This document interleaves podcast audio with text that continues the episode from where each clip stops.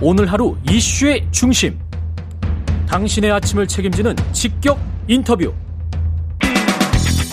여러분은 지금 KBS 일라디오 최경영의 최강 시사와 함께하고 계십니다.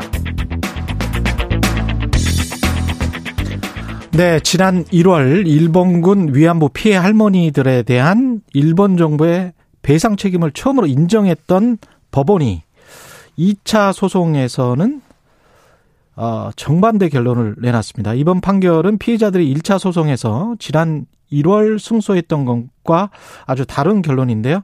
이번 판결의 의미, 어, 일제 피해자, 대한변호사협회 일제 피해자 인권특별위원회 위원장인 최봉태 변호사와 연결해서 자세히 알아보겠습니다. 안녕하십니까? 네, 안녕하십니까? 예, 지금 1차 피해자들의 소송이 있었고 이번에 이제 2차 피해자들의 소송이 있었는데 1차 피해자들의 소송은 1월에 승소를 했고 이번에는 각하 판결을 받았습니다. 예, 각, 예, 각하 판결의 의미가 뭔지 좀 설명을 해 주십시오. 그래서 이제 이게 어, 각하 판결을 했다는 것은 이 본안에 대해서 이제 심리를 그 하지 않는 그런 판단이거든요. 소송 요건이 맞지 않다 해서 이제 그 각하를 한 것인데 이게 아, 피해자들이 배상 청구권이 뭐 소멸되었다든지 이런 판단을 한 것은 아니고요. 예. 단지 이제 우리 사법부에서 일본 정부를 상대로 해서 어, 이 재판을 그할수 있느냐 없느냐는 형식적인 요건을 심리한 것인데 이게 이제 아, 주권 면제 이론을 보수적으로 해석을 해가지고 예. 이게 지금 그 판단을 갖다가 할 수 없다는 그런 취지로 했습니다만은 아. 상당히 이게 지금 그 아쉬운 판단이죠. 왜 그러냐면은 피해자들이 지금 여명이 얼마 남지 않았거든요. 상당 예. 부분 많이 돌아가셨고 또 이 사법부가 인권의 최후 보루라는 점을 고려하면은 어떤 의미에서는 좀 비겁한 판결이다 이렇게 볼 수가 있겠습니다.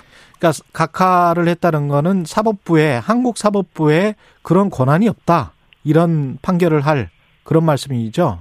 그렇죠. 비겁하게 그렇게 판단한 거죠. 네. 이게 지금 국가 면제라는 거는 뭐죠?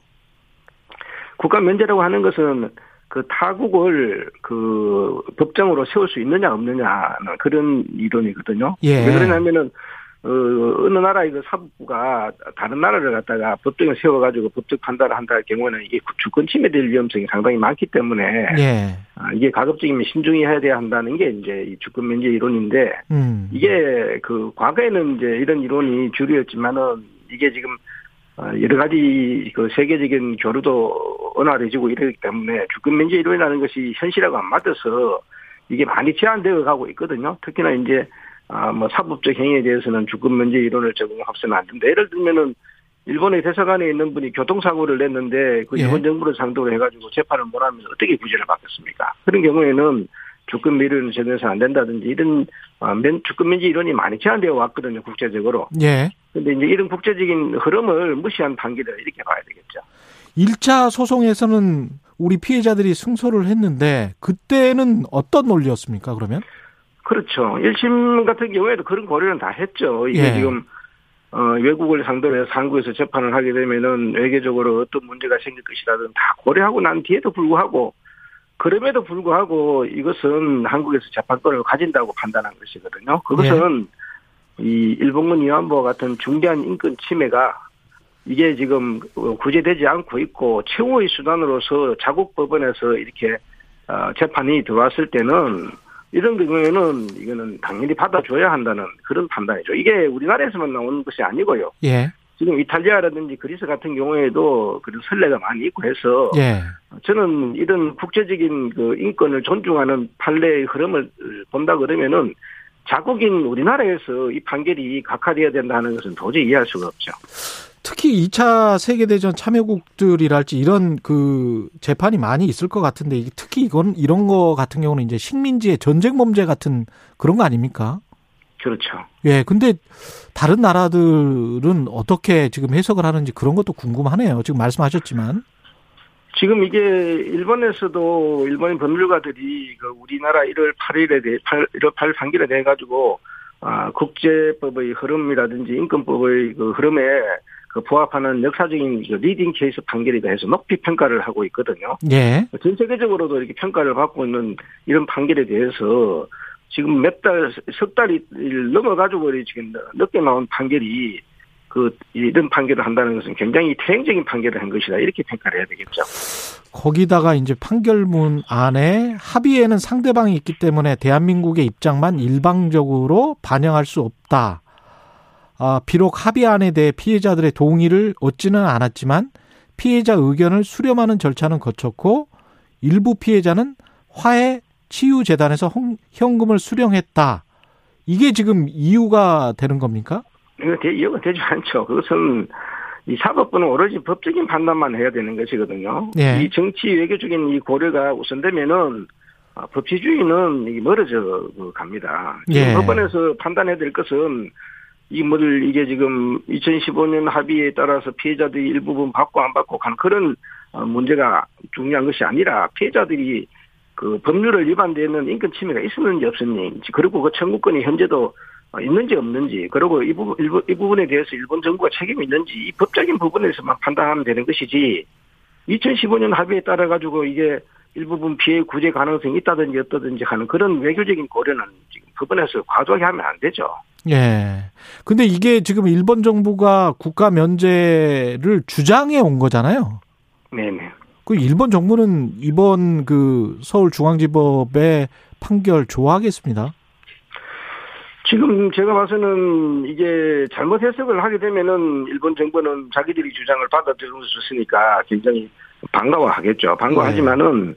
지금 이 어제 그 지금 나오는 이 중앙지법 판결 같은 경우에도 그 핵심은 뭐냐 하면은 이게 지금 일본 정부에 대해 가지고 법적 책임이 없다고 그렇게 지금 판단한 것은 그 아니거든요. 예. 그는 뭐냐 보면은 어 이 결과는 이게 각하되었지만은 이 판결은 일본군 위안부 동원이 그 일본 정부의 그 주권적 행위로 이루어졌다는 것도 인정을 했고 예. 또 2000년 15년 합의로 인해 가지고 피해자들이 배상 청구권에는 영향이 없다는 점도 인정을 했고 예. 또 이렇게 지금 피고에게 이게 국가 면제를 인정한다는 것은 이게 그 어떤 지위냐 이렇게 자기들이 이제 그 어, 입장을 밝히고 있는데 이거는 대한민국하고 일본 사이에서 이루어진 외교적 합의를 존중을 해서 추가적인 외교적 고습을 원활하게 하기 위해서 이런 판단을 한다 이런 이야기를 하고 있거든요. 예. 그래서 일방적으로 이런 판단함으로 인해 가지고 원고들에게 불이한 어, 결과를 강요하기 위해서 이런 판결하는 건 아니다. 음. 이렇게 지금 인정을 지금 하고 있습니다. 그렇지만은 네. 이런 선의 뜻에도 불구하고 이거는 제가 봐서는 현실하고 동떨어진 판결이다 이렇게 볼 수밖에 없죠.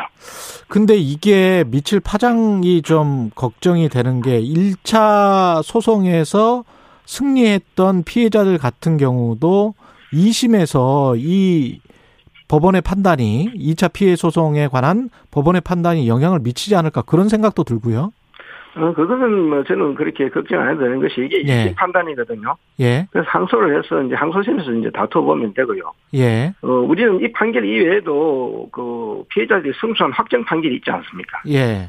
그러니까 확정 판결을 어떻게 해서 어, 집행을 해가지고 이걸 고려를 해가지고 피해자 구제를 하면 되는 것이기 때문에 이 예. 판결이 나왔다고 해가지고 이 판결이 확정된 것도 아니기 때문에 예. 단지 이제 외교적 노력을 촉구하는 쉽게 이야기하면은 사법부에서 이 그 해야 할 판단을 갖다가 이제 외교부로 행정부로 공을 넘긴 것이거든요. 예. 그런데 그런 공을 넘긴 행위가 항소심에서 과연 현실에 부합하는 것 판단인지는 좀 더 심리를 해봐야 되겠죠. 특히나 어, 이 판결이 나는 날 어제 정의용 장관께서 관훈 클럽에 나와가지고 지금 그 일본 정부하고 사이에서 어, 현실적인 여러 가지 안을 지금 제시를 하면서 피해자 구제를 위해서 여러 가지 노력을 하고 있는데 일본이 전혀 응하지 않고 있어서 답답하다 그런 말씀을 하셨거든요. 예. 어, 그런 상황이라 그러면은 이 사법부에서 왜 그런 상황이 됐는지 이런 희망과 달리 왜 이렇게 해결이 안 되는지를 항소심에서 제대로 심리를 해서 아, 법적 판단을 이제 새롭게 해야 되리라 생각합니다. 그 피해자들 같은 경우에 1차 피해 소송, 2차, 2차 피해자들의 소송 또 어떤 예정된 게 있었습니까? 3차, 4차가? 지금 지 1차 확정 판결이 났지 않습니까? 예. 지금 성소 판결이 났는데도 불구하고 피해자는 이걸 금전적인 걸 요구하는 것은 본질이 아니거든요. 예. 일본 정부로부터 진정한 사죄를 지금 받으려고 하는 것인데 지금 확정 판결이 났음에도 불구하고 일본 정부가 응하지 않아서 지금 피해자들 중에서 일부분은 ICJ 그러니까 국제사법재판소 가서 이게 결판을 보자는 말까지 하고 있는 상황 아닙니까? 그러니까 네. 그러면은 지금 이게 성소 판결이 났음에도 불구하고 피해자들의 문제가 제대로 구제가 안 되고 있는 상황인데. 예. 그 우리 정부가 어, 이런 엄중한 그, 그 상황에서 있다는 것도 인식을 하고 음. 우리 사법부는 이 성속 판결이 났음에도 불구하고 해결되지 않고 있는 원인이 뭔지를 고려해서 좀 더 정확한 판단을 해주는 것이 필요하지 않나 생각이 듭니다. 국제사법재판소까지 가자라는 이야기, 저도 이제 이용수 할머니 인터뷰를 최근에 최강시사에서 했는데요. 이번 판결에 관련해서는 어떻게 지금 반응하고 계십니까? 변호사님 종종 만난다고 들으셨는데 들었는데 어, 지금 예. 뭐 할머니께서는 황당하다 하시죠. 황당하다. 그러냐면은 예. 1월 8일에 성소 판결이 났음에도 불구하고 피해자들이 진정으로 원하는 이 사죄를 일본 정부가 하고 있지 않아서 예. ICJ까지 가려고 하는데 이 자국 판결에서 오히려 개인적으로 그냥 이렇게 지금 뭐 재판을 할 수 없다는 판결을 해버리면은 음. 피해자들 입장에서는 어떤 의미에서는 뒤에서 이렇게 공격을 받은 그런 상황이 되지 않겠습니까? 그렇죠. 아군이 총, 총을 쏜 것 같은 그런 상황이네요. 예. 그렇죠. 네네. 일본 정부가 위자료를 지급할 가능성은 지금 없는 거죠? 지금 이게 위자료 문제가 중요한 것이 아니고요. 예. 지금 이게 사실 인정과 그 사죄가 지금 피해자들이 그렇죠. 원하는 것이거든요. 예. 지금 이용사 할머님께서도 지금 1심 판결이 1심 판결이 지금 1월 뭐 8일에 났을 때 아, 이게 돈이 중요한 것이 아니다. 내가 진정으로 원하는 건 사죄이다. 사과다. 그래서 일본 정부가 사죄를 한다면 서로 취하하겠다. 그런 말씀까지도 했지 않습니까? 예. 그렇다 그러면은 피해자들이 진정으로 원하는 것은 사죄이기 때문에 어떻게 하면 사죄를 받을 것인지 이 부분에 대해서 우리 정부가 외교적인 노력을 해야 되겠죠. 외교적인 노력. 그 다음에 이제 그 외, 위자료 외교적인 노력 예, 제가 예, 죄송합니다만은 예, 예. 이게 외교적인 노력과 관련돼 가지고 구체적으로 좀 말씀을 드리고 싶은데요. 예, 예. 지금 이게 한국과 일본 사이에서는 이 문제가 해결 안 되고 있는 것은 일본 네. 정부가 그 사법부 판단, 특히 일본 사법부 판단을 무시하고 있기 때문에 해결이 안 되는 것이거든요.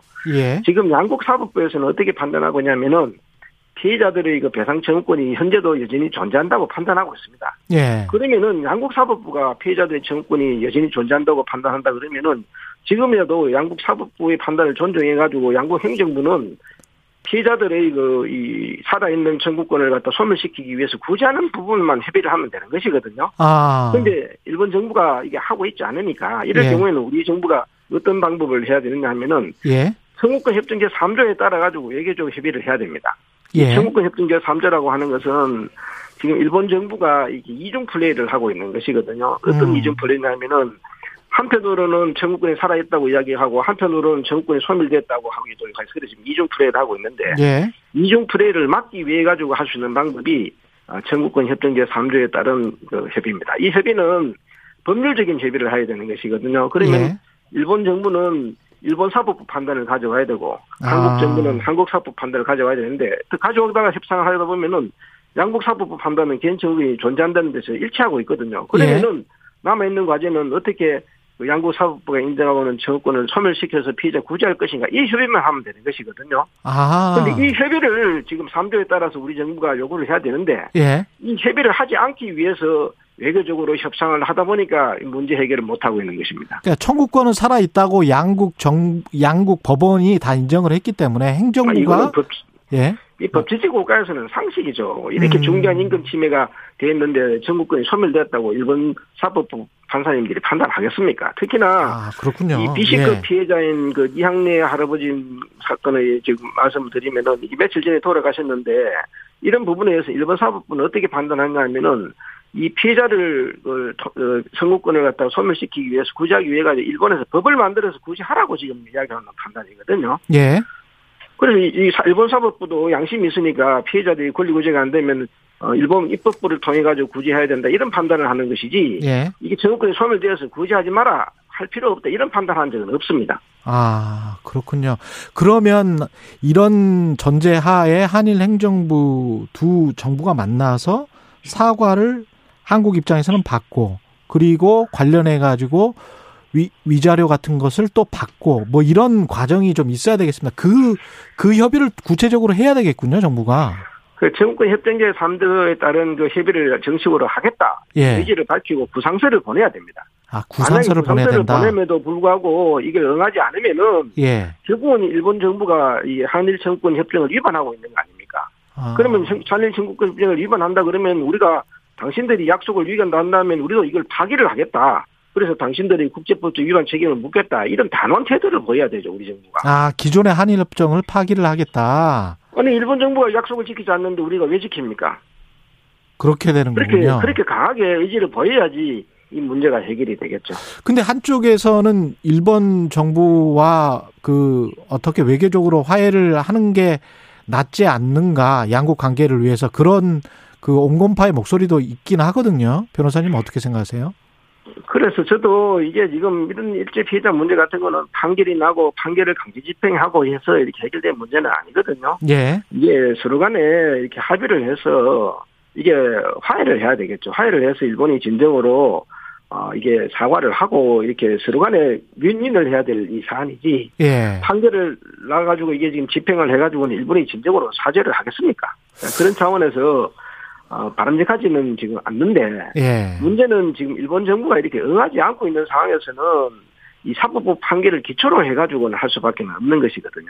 그래서 그렇습니다. 마지막으로 앞으로 소송은 이번에 이제 져서 앞으로 소송은 어떻게 해야 될까요? 지금 일단 항소심에서 이 이거는 이 판결은 아, 피해자들이 해가지고 완전히 이렇게 패소 판결된 것은 아니고요. 예. 예.